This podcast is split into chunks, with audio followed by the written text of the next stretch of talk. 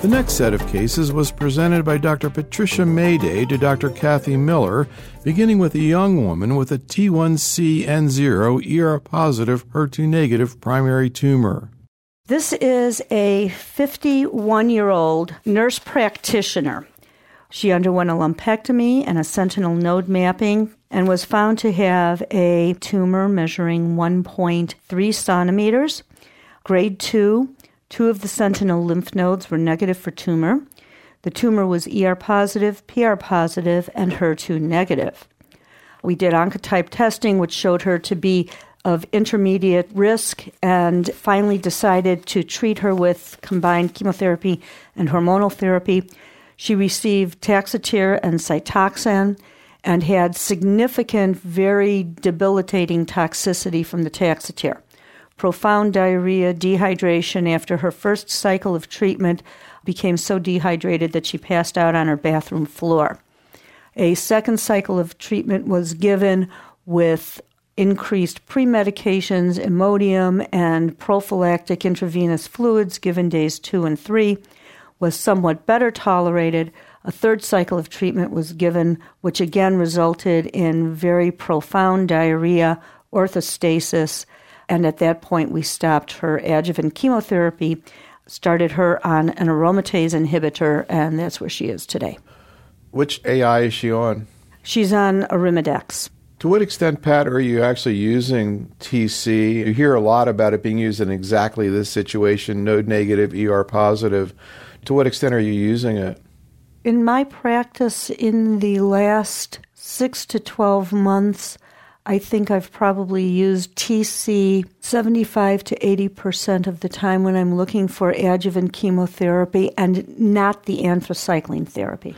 And how would you say this woman's course with the TC? I mean, it seems like a real outlier. Is that what you normally see, or do you see people having a lot of problems? She was definitely an outlier. My experience with these drugs have been that they are extremely well tolerated, that patients have had very little problem perhaps early neuropathy, which was never an issue with her, but this profound diarrhea was quite significant and quite surprising.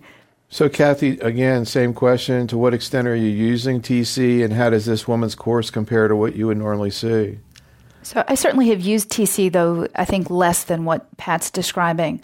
I think the difference is I hadn't given someone AC for four cycles as their only chemotherapy for probably about four years before we had that data.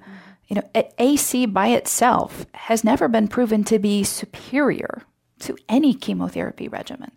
It was equivalent to CMF in two trials, and its major advantage was that it was a shorter duration of therapy but at the expense of more profound alopecia, a small but not zero risk of cardiac toxicity, and a greater risk of long term myelodysplastic disease. So, for the lower risk patients who I didn't think needed an anthracycline and taxane regimen, I had given those ladies CMF for the four years before then. You mentioned that she was osteopenic and the question of zoledronic acid. And of course, the Austrian study that was presented a year ago at ASCO and then published in the New England Journal is relevant here. And I'm curious, just using this patient as an example, did you bring up the issue of zoledronic acid? We did talk about that a bit. Uh, I did talk to her about that, that after the completion of therapy, we were going to consider a course of zoledronic acid every six months, based, as you said, on the Austrian study. What is going on in your practice, Kathy? We have a couple of approaches. We certainly have not adopted this as the standard therapy for any of our patients. It has become very much an open discussion, and we're fortunate that we're not a SWOG institution, but we are participating in the SWOG adjuvant bisphosphonate trial. So, for the patients who like this idea, would like to get the potential benefits of this therapy, that has become a very nice option for us and really an easy trial to enroll patients for. So, overwhelmingly in our practice, the patients who are getting bisphosphonates in the adjuvant setting, it's as part of that trial. And that one's randomizing between three bisphosphonates, right? Yes, so they're randomized to either zoledronic acid using a more intensive schedule than in the ABCSG trial.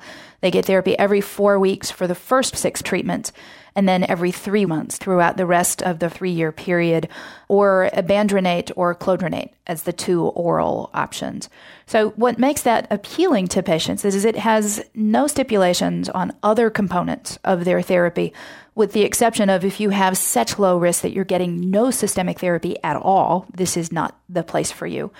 It's also one that in its timing is friendly. Patients can enroll as they're starting their adjuvant chemotherapy, they can have had neoadjuvant chemotherapy and then surgery and then come to this trial, or they can have finished their adjuvant chemotherapy and come to this trial.